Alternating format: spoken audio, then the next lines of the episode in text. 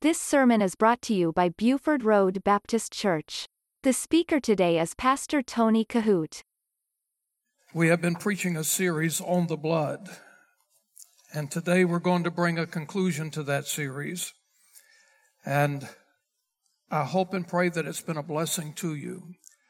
I don't believe that there is a more important doctrine, as I've said many times already, a necessary doctrine than the blood of Jesus.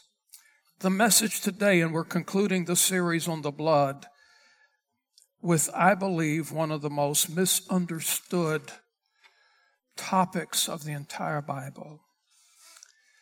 And so it's going to require that you pay very, very close attention to what we're talking about today. Because we're concluding the series on It's Still the Blood with the subject the unpardonable sin. I don't think that I have preached more than five times in my entire ministry on this subject.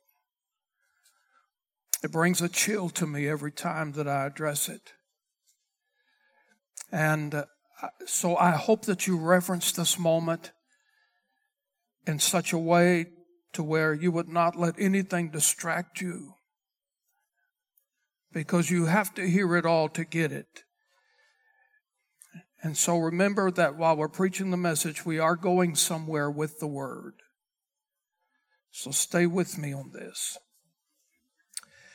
We're going to be looking at Matthew chapter 12, and I'm going to first read for you, beginning in verse number 31 and 32.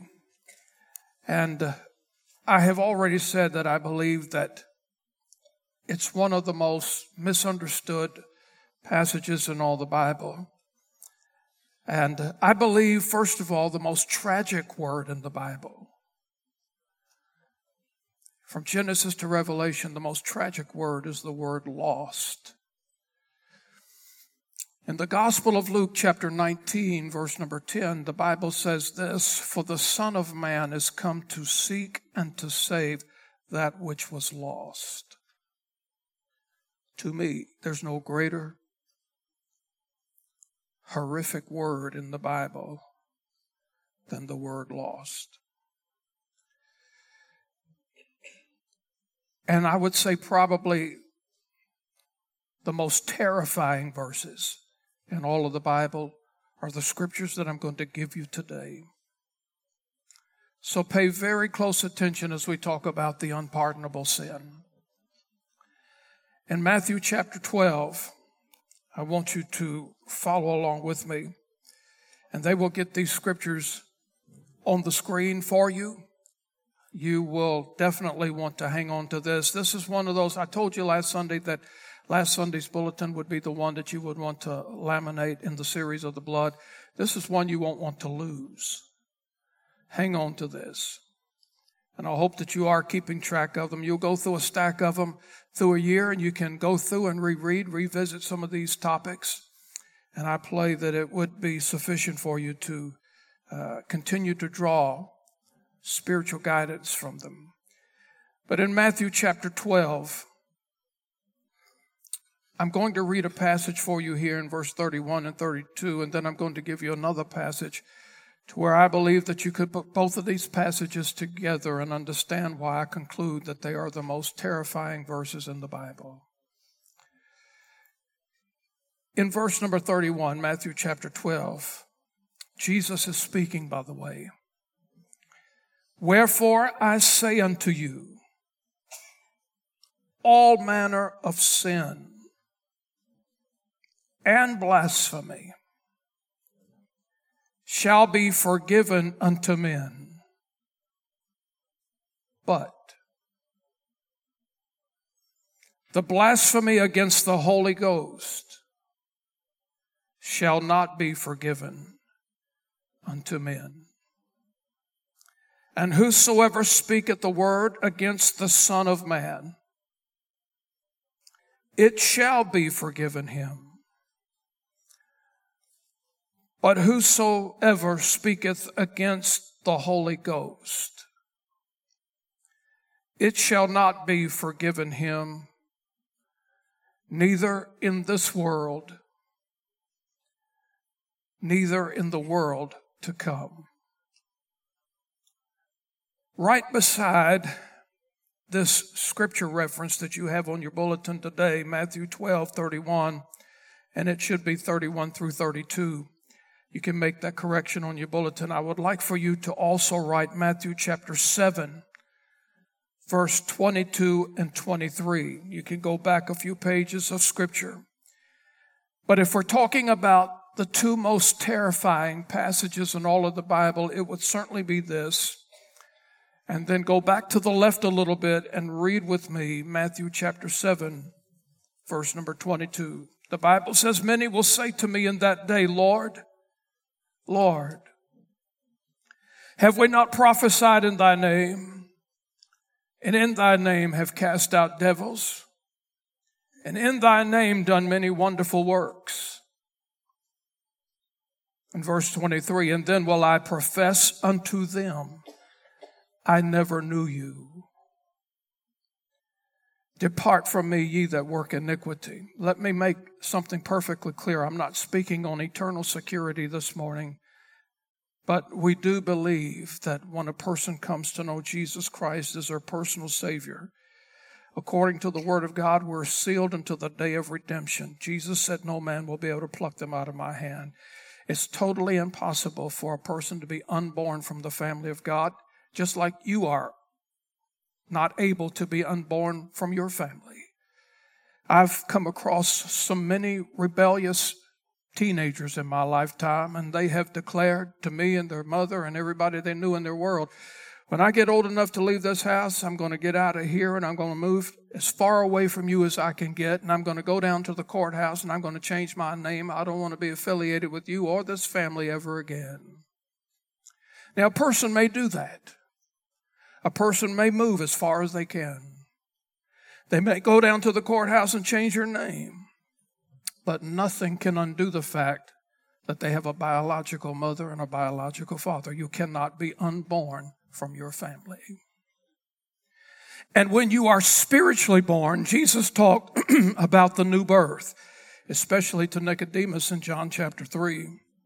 But we find that that doctrine of the new birth, being born again, being washed in the blood, being sealed with the Holy Spirit. We find this teaching throughout the New Testament. And Jesus said, No man would be able to pluck you out of my hand. And I'm so glad today that my anchor holds. There is no sin greater than the blood of Jesus. And so we're not talking about eternal security today, but I will tell you this there are a lot of people in this world who think they're saved and they're really not. When Jesus spoke these words, he didn't say, I knew you one time and you committed so many sins, I had to let you go. I had to turn you out. I had to turn away. That's not what the word says. Jesus said, I never knew you. Not that I knew you one time and you got to be so bad, there's just no more room in heaven. There's no more forgiveness for you. There's no more blood for you. That's not what he said. He said, I never knew you. So this morning, if you claim to be saved, let me ask you, how did you get saved? And if you think that salvation that you have entitles you to an eternity to heaven, then my question is why? Next Sunday, I'm starting a brand new series on the love of God. And the love of God made it possible through Jesus Christ, his only begotten Son. Through his shed blood, his death on the cross, and his bodily glorious resurrection from the dead has made it possible for us to live in heaven forever if we would just but accept him. It's a free gift for God so loved the world that he gave. We're talking about that next week. As I think about these scriptures here, I, I, don't want you to misappropriate them. I don't want you to take them out of context because we're speaking on Matthew 12, 31 and 32, but these verses in Matthew 7, 22, they go hand in hand. And the scolding truth about a message like this today is I personally believe that there are far more people in America and all over the world who are committing the unpardonable sin than we ever dared to dream. So please listen carefully. I think it's extremely important for us to know that there is a sin that the Bible speaks about very clearly, and we're going to see that as we move along. That if a person commits it, Jesus said in verse number 31 and 32 of Matthew 12 that if a person committed this particular sin, he said they will never be forgiven in this world or the world to come. Now, can you imagine that? Can you imagine to be hopeless and helpless for all eternity? And this morning we're going to look at why this particular sin is so enormous, why it's so terrible. And we will see why this sin is called unpardonable. While I was preparing for this message and I remembered reading this illustration, I was reading about a man in Scotland who was walking on a beach at a very low tide.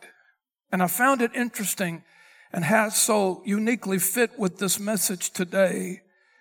And by the way, Scotland is known for tremendous and ferocious tides we all know the devastation of flood tides and high tides, and we, we pray for the people in Tennessee and Louisiana who have been devastated by, by the hurricane and the high water and the debris. We understand it. This man was walking along a beach in Scotland and he decided to go for a swim. And as he ventured out, he came upon a sign that was out in the water and it said, Do not go any further. If you go any further, you will not have time to make it back before the tide comes in. He considered himself to be an experienced swimmer, and so he neglected the warning and he continued to go further out. And sure enough, he had gone way further than he should have. And here's the thing. He crossed the line of warning. And in the blink of an eye, when the tides came in, as ferocious as they had been nostalgically known for, this man was swept away, was swept under, and the spectators watched helplessly as this man perished in the tide. The point being is this, and I want you to understand this man foolishly crossed the line of warning. He completely ignored it. He went past the point of no return. Now, let me spiritualize this for you today. The staggering truth about that whole scenario and the application in the message today is this that thousands upon thousands of people cross that line every single day. For example, there are some people in their environment that go past the point of no return when it comes to gambling. People, people gamble their lives away. People go past the point of no return when it comes to drugs. People go past the point of no return when it comes to alcohol in many ways. People go past the line of no return with crooked business deals or poor decisions that they make that ruins their family and crocodile tears and all the sorries in the world will never change things back to where they were. But it's important for us to know that this can happen to a person spiritually as well. And when that happens, when a person crosses the line, the point of no return spiritually, it's the saddest and it's the most tragic mistake, non-reversible situation for all eternity. Nothing can undo it. And the sad thing is, and this is what gripped my heart in this message today, it may be getting ready to happen to somebody in this auditorium or somebody that's listening today by internet. Listen carefully. There is a time, and I don't know when there is a place, and I don't know where, But there is a defining line that marks the destiny of men with security or eternal damnation. This is an invisible line that crosses all of our paths.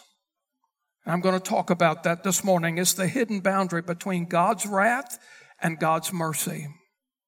So this is what I want you to think about today. And according to Jesus, if you cross that line, you're going to be crossing a line that can never, ever, ever be reversed. You, you can never, ever be forgiven. And because of that, I pray that everyone in this auditorium will pay very close attention to the message as it goes forth today. And I want to bring this sin the unpardonable sin in a crystal clear focus and understanding for you today. First of all, I want to talk about what the sin is not. And if you're following along on our bulletin here, it'll help you in the process. The unpardonable sin is not a sin of immorality. It's not a sin of murder. It's not a sin of thievery. It's not a sin of suicide. I don't have time to talk about that today, but committing suicide does not send anybody to hell. You've heard that probably. It does not. You say, well, how do you know? Does not the Bible consider Samson to be one of the greatest judges of all of Israel? And in the very end of his life, what did he do? He said to the blind boy, after his eyes had been plucked out of his head, while he had infectious pus running down his cheeks, while he was being made a mockery and a spectator of all those who had defied him, he said to the blind, he said to the little boy as he was blind, he said, Take me to the pillars that hold this building up. He said to the little boy, Lead me to the place. The little boy put his hands on the pillars and he lifted his eyes to heaven and he said, Oh God, one more time. Fill me, oh God, from the top of my head to the bottom of my foot, just one more time. And the Bible says he put his hands on the pillars and he brought that place down. Samson committed suicide. You read the Bible in the Old Testament as well, and King Saul did that as well. The Bible says he fell on his own sword. So I want to clear something up for you today. Suicide is not the unpardonable sin. It's a terrible thing. But it's not the unpardonable sin. Immorality is not the unpardonable sin. I want you to know that anyone who has ever committed those kinds of sins has been, can be forgiven. When they are confessed and they're placed under the blood of Jesus. Now listen carefully. There is not a sin, and we've been talking about this for the last five weeks. There is not a sin on this side of redemption, no matter how deep, no matter how dark, and no matter how hellish it is. There is nothing, no matter how hurtful, no matter how terrible it may be, the blood of Jesus can cleanse us from all sin. You might say, well, that sounds a little contradictory. Well, you stick with me and you'll see why it's not. We've preached on the entire series on the blood of Jesus, and I want to remind you of 1 John chapter 1, verse 7. It says, But if we walk in the light as he is in the light, we have fellowship one with another, and the blood of Jesus Christ, his son, cleanses us from all sin. That's what the word says. And so listen carefully. The unpardonable sin, it's not a, it's not a moral sin. It's not a mental sin. In fact, the man who was demon possessed, who was out of his mind, who was running through the graveyards, cutting himself, the demoniac of Gadara, he got set free. You think about that. It's not necessarily a verbal sin, and I emphasize that. Simon Peter cussed with his mouth. He swore. He said, I do not know the man. But look at him on the day of Pentecost. He's preaching, and 3,000 people get saved in a day. So this is not a moral sin. The unpardonable sin is not a moral sin. It's not a mental sin. And it's somewhat not a verbal sin. Uh, so what is it, preacher? Let's see what Jesus is talking about here. Understand this today very, very carefully. You can take the name of God and his son Jesus in vain, and it can still be pardonable. People do it every day. And sometimes you have to stumble across it.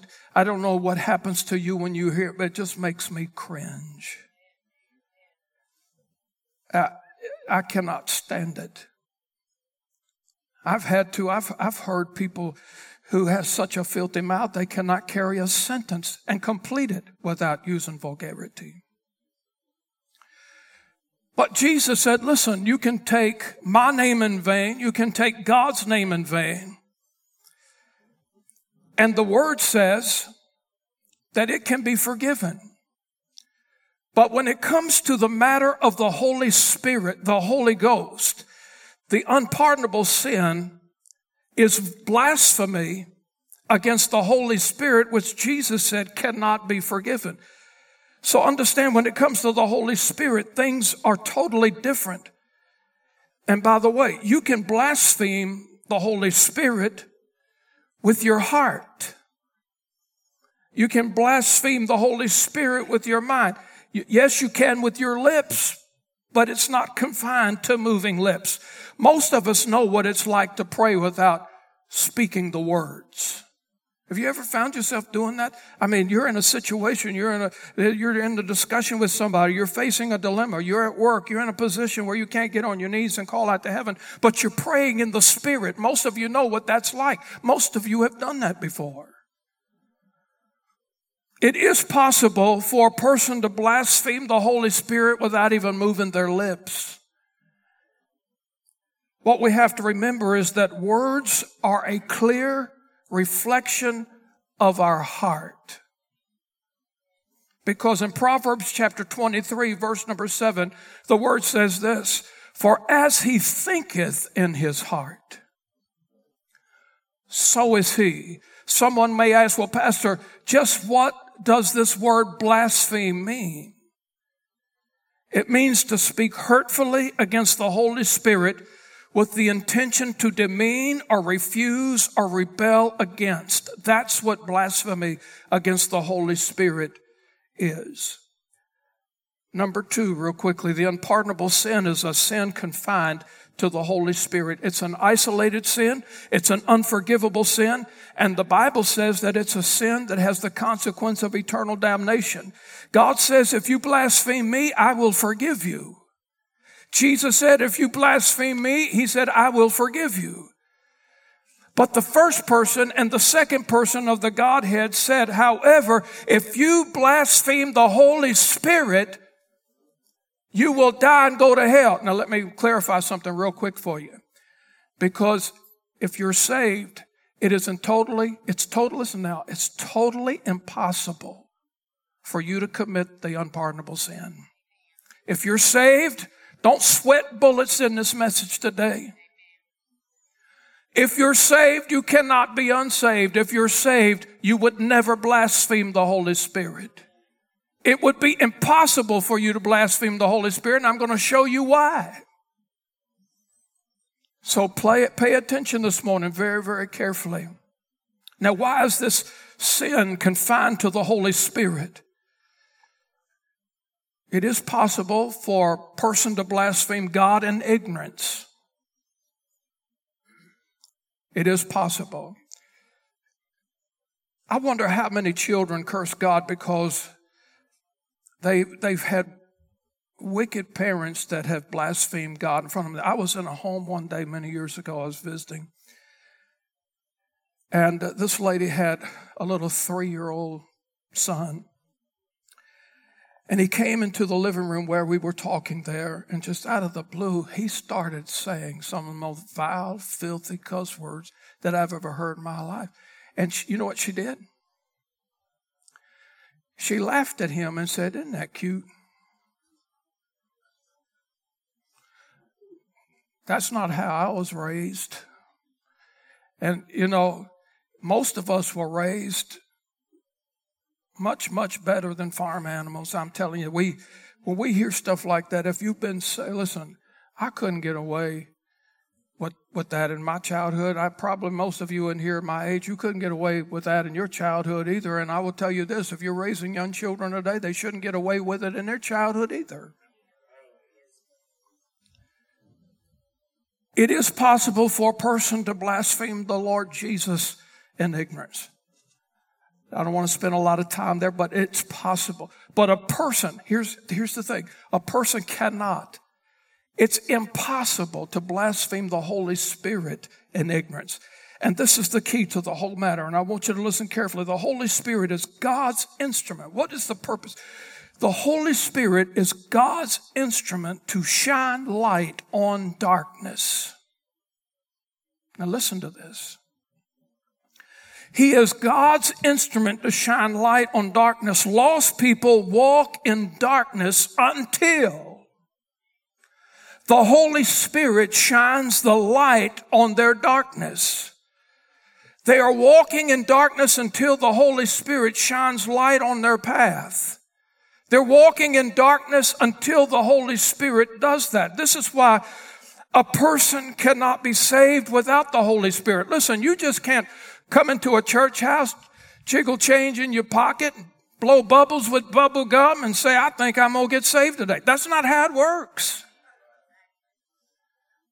A person can, John 6 44 is clear on that, but a person cannot be saved unless the Holy Spirit draws him. He shines the light on darkness. He shines the light on their path. And then when that path of darkness, that sin, that wickedness is revealed by the light of the Holy Spirit, then a person is brought into the awareness of that. Now listen carefully. When the light is given on the path, a person is confronted with a choice. They are confronted, well, there it is. I, I, the Holy Spirit, yes, I'm, I'm a sinner. I realize that. But I'm not about ready to change my evil, sinful, wicked ways. And the Holy Spirit is shining the light on the darkness, on the path. And a person is confronted with a choice. You're either going to heed to the Spirit or you're going to refuse. You're going to rebel, demean, no, not today. Stay with me.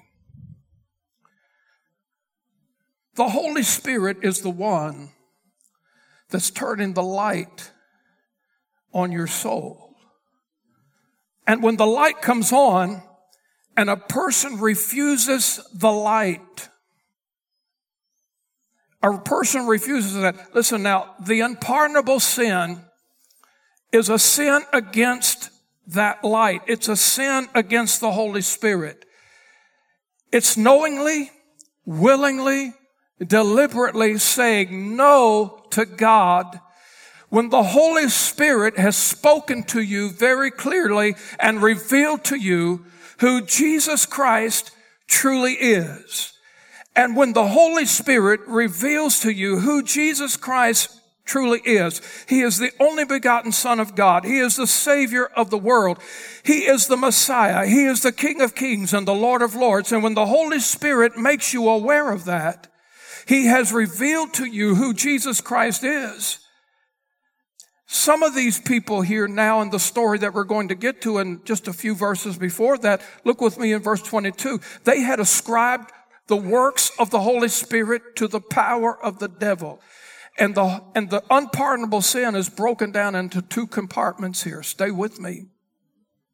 Notice Matthew chapter 12, verse 22 and 24. I want to give you a biblical illustration of what I'm talking about.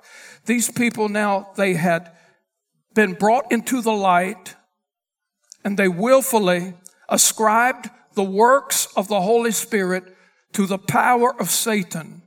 In Matthew 12, 22, look at this. Then was brought unto him one possessed with a devil, blind and dumb, or that is mute.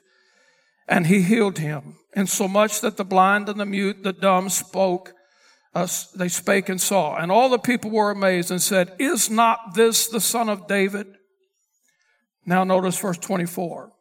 But when the Pharisees heard it, they said, This fellow doth not cast out devils, but by Beelzebub, the prince of devils. Now, Beelzebub is another name for Satan, for Lucifer. He has many names. And so, when Jesus was performing this miracle, he was working through the power of the Holy Spirit, but these Pharisees said he's not working through the power of God. He's performing this miracle by the power of the devil, by the power of Satan. And so Jesus gets into a heated conversation with them. It was a terrible thing that they said about Jesus, who was being used as an instrument of the Holy Spirit. Listen, here's the thing. These people could not deny the miracle. Everybody had seen it. And so because they could not deny the miracle, I mean, they were now looking at this man who was blind and mute, now he was seeing and speaking. It could not be denied. Everyone knew that he had been in that situation. So instead of them trying to deny the miracle, they tried to explain it away. They said, well, yes, this man did perform a miracle, but he did it by the power of Satan. And here's what they did. They had ascribed the power of the Holy Spirit and attributed it to the power of Satan, the power of the devil. And then notice how Jesus rebuked them in verse 25 through 28. And Jesus knew their thoughts and said unto them, Every kingdom divided against itself is brought to desolation, and every city or house divided against itself shall not stand. And if Satan cast out Satan, he is divided against himself. How shall then his kingdom stand? And if I, by Beelzebub, or if I, by the power of the devil, cast out devils, by whom do your children cast them out? Therefore, they shall be your judges. But if I cast out devils by the Spirit of God, then the kingdom of God is come unto you. Now, underline this part if you mark in your Bible, if I cast out devils by the Spirit of God, because the key here is the Holy Spirit, the Spirit of God. Jesus was saying what you people are saying. He said it doesn't make any sense. And they knew it didn't make any sense, and Jesus had already proven himself to be the Son of God. The Spirit had already given witness to that. And what they said to Jesus was a ridiculous response. And Jesus said, listen, Satan cannot cast himself out, and you all know that. It's just like those kind of prayers people give from time to time. Well, I don't serve the Lord because of this. I don't go to church because of that. I don't do this because of that. I'm not going to go to church. Have you ever heard this one? I'm not going to go to church because the church is full of hypocrites. Well, let me clue you in on something. This world is full of hypocrites. And we got to deal with them every day. The point I'm trying to make is this that people are constantly making up silly excuses for not really giving their hearts to Jesus. And after after they have been given the light.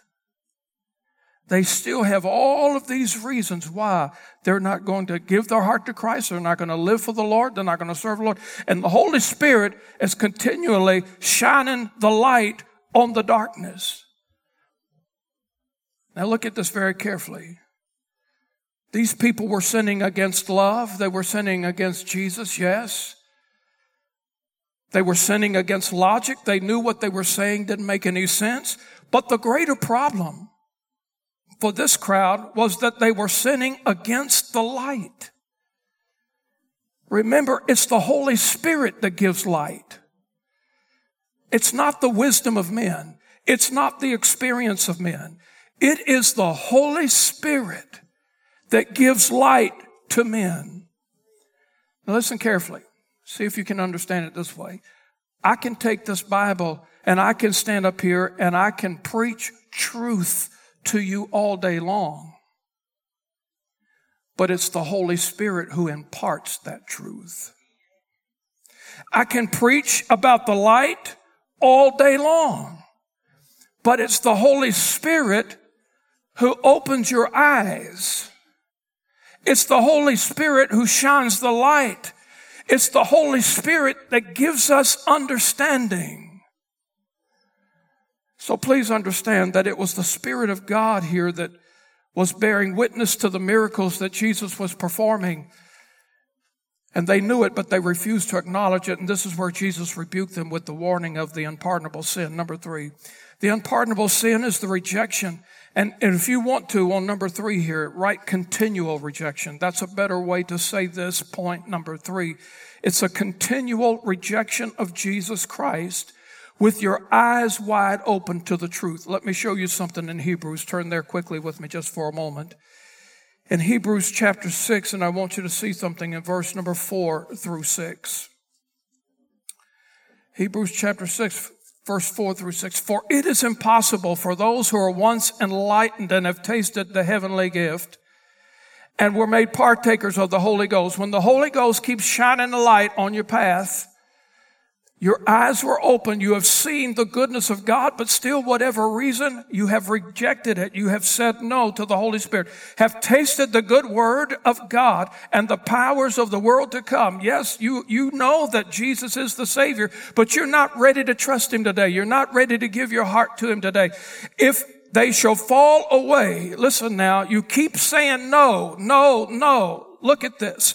To renew them again to repentance seeing they crucify themselves to the Son of God afresh and put him to an open shame. There is a point, there is a place. I don't know where, I don't know what time it is in your life, but there is a point, there is a time, there is a place when the light has been continually shined on your path and you have said continually, no, no, no, that God the Father will tell God the Holy Spirit, leave them alone. So listen, you just can't pop up and say, Yeah, I guess I'll be saved today. Doesn't work like that. A person has to be convicted. Now, who is the convictor? It's the Holy Spirit. Who is it that's shining light on your path? It's the Holy Spirit. But what happens if God says, leave him alone? And there's no convictor. And there's no light on your path. You just can't make it up and say, I'm going to be saved. The scripture's clear of that in John 6 44. Listen, when a person crosses God's deadline and they say no to the light, and they have repeatedly ignored and refused and rebelled against the Holy Spirit so many times. And I don't know how many times God is going to be merciful and gracious to anybody. I don't know. But there comes a time after continual refusal that God will tell the Holy Spirit, leave him alone. And when that happens, listen, you just don't get saved when you want to. You have to have the Holy Spirit. You have to have the one that's shining the light. You have to have conviction. And when God says, leave him alone, that person's lost forever for all eternity without the possibility of ever being forgiven again. And somebody might say, well, pastor, how can that be? How can a person not be forgiven? There's a line that people can cross when they say no to the Holy Spirit one too many times. And from that point forward, God will make it impossible for them to see and to know and to respond and believe the truth. You might say, well, man, that's just, I can't believe God would do that. I'm out of time and I don't have really diligent time to finish this, but I want you to see how, yes, God will do that in Second Thessalonians chapter 2 verse 11 turn there quickly. And this is a tribulation passage of scripture. I realize that but I want to show you how this is going to work in the end times how it works right now. You can say no to God too many times you can say, no, Holy Spirit, no, Holy Spirit, no, Holy Spirit. And the Holy Spirit's saying, but here's the light, here's the light, here's the light. And you're saying, no, Holy Spirit, no, Holy Spirit, not today. I'm going to live my life like I want to, not today. But there's the light, there's the light. And you're saying, no, God, not today. No, Holy Spirit, not today. I know what's right, I know what's wrong, but I'm not ready to give my heart not today. And the Holy Spirit saying, there's a light, there's a light. And finally, God says, Leave him alone. And he quit shining the light. Look at this. In Second Thessalonians chapter 2, verse 11, this, this happens in the tribulation. And for this cause, God, not the devil, not demons, God. And for this cause, God sent them strong delusion that they should believe a lie. That's talking about the Antichrist. Now notice this, underline it for this cause.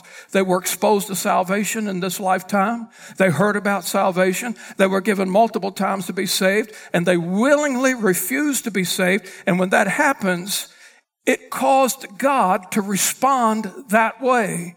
Look at those words, strong delusion. God sent strong delusion. Now, we all know that the Bible says that the devil deceives people, but in this case, concerning this matter, the Bible says God created the confusion. Now, look at this.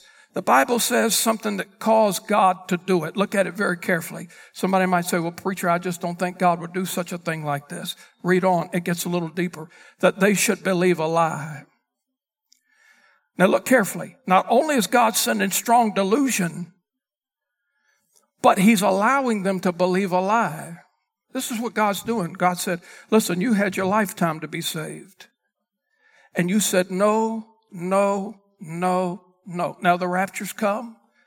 The church is raptured out. The believed, the redeemed, they're raptured out. Seven years of tribulation has started. The Antichrist has now set up his kingdom. He's ruling. People cannot buy, sell, or trade without the mark of the beast, 666. And now Here's what happens God is sending them strong delusion. There are two witnesses that come. This is not the Bible prophecy series. When the message goes forth from the two witnesses, thousands, millions will be saved. But a person in their life who has said, no, no, no, no, no, then God sends them strong delusion which they believe the lie, and they won't even have a desire to be saved. Now look at this in verse 12. That they all might be damned who believe not the truth, but had pleasure in unrighteousness. If this was all the Bible that we had access to, we would not think very highly of God. If that one verse was all we had, because he sends strong delusion, he allows these people to believe a terminal lie, and all of them that believed that died and went to hell. But listen carefully. These are not the people who had not heard the truth. These are the people who had heard the truth. They had the light on their path so many times and they said, no, no, no, no, no.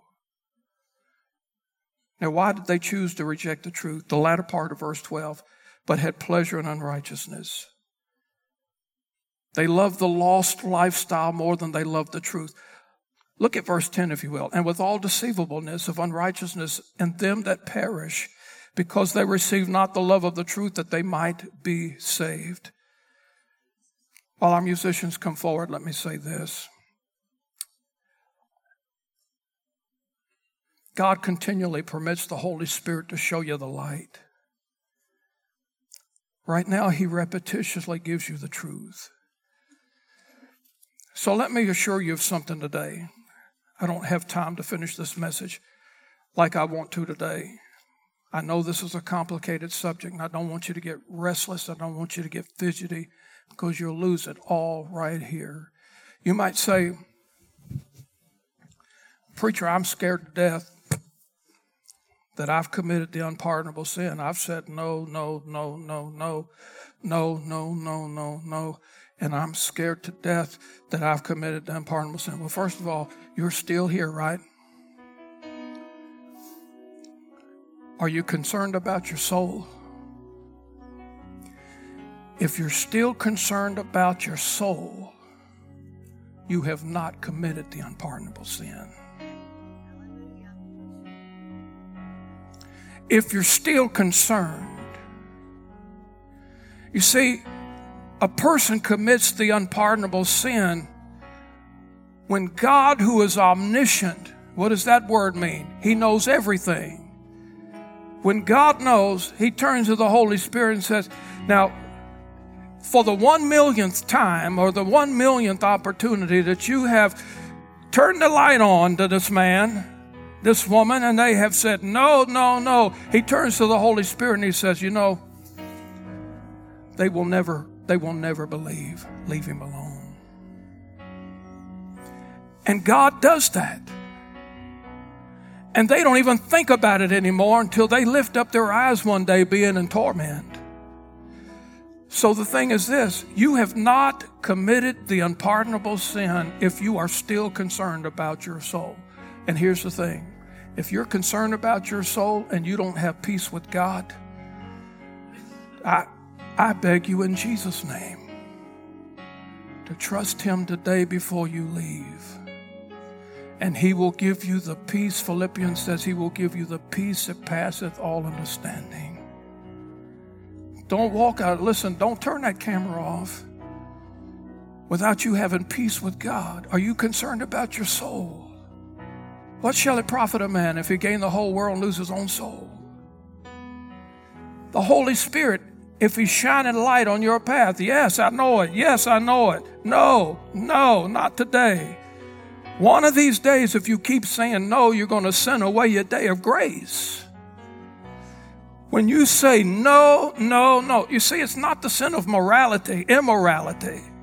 It's not a mental sin. It's when you say, This is not of God. This is of the devil. This is of Beelzebub. No, I'm not doing this.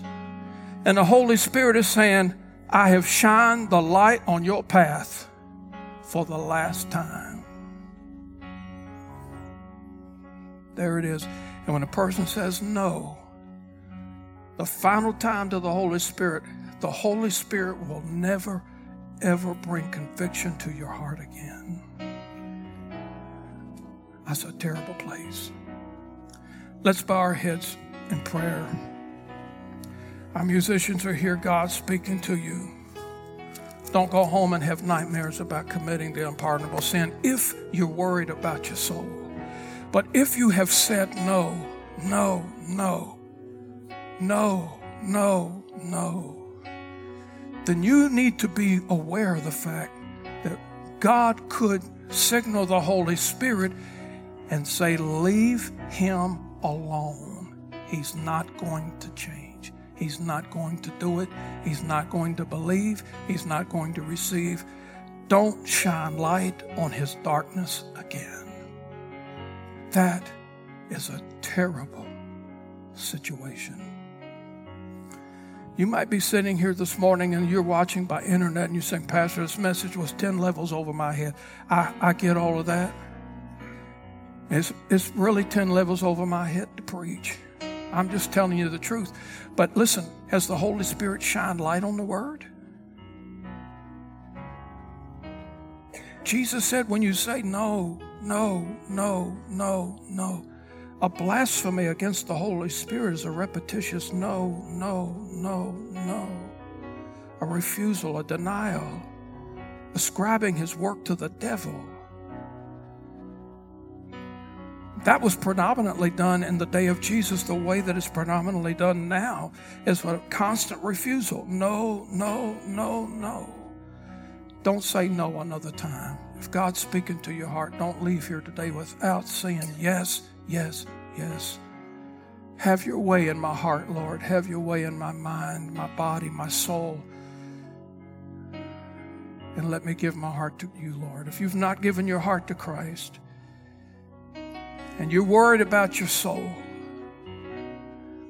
then I want you to pray this prayer in your heart today. Mean it with every fiber of your soul. And trust the Lord Jesus today as the Holy Spirit shines light on your path, shines light on your darkness.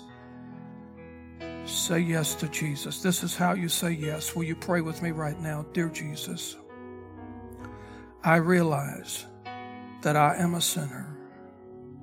And by faith, I'm trusting you right now to be my personal Savior. Come into my heart. Forgive me of my sins. Cover me with your precious blood. I believe that God raised you from the dead, and I'm trusting you to take me to heaven when I die. God, be merciful to me, a sinner. You listen to Pastor Tony Kohout. For more information, visit our website at BufordRoadBaptistChurch.com.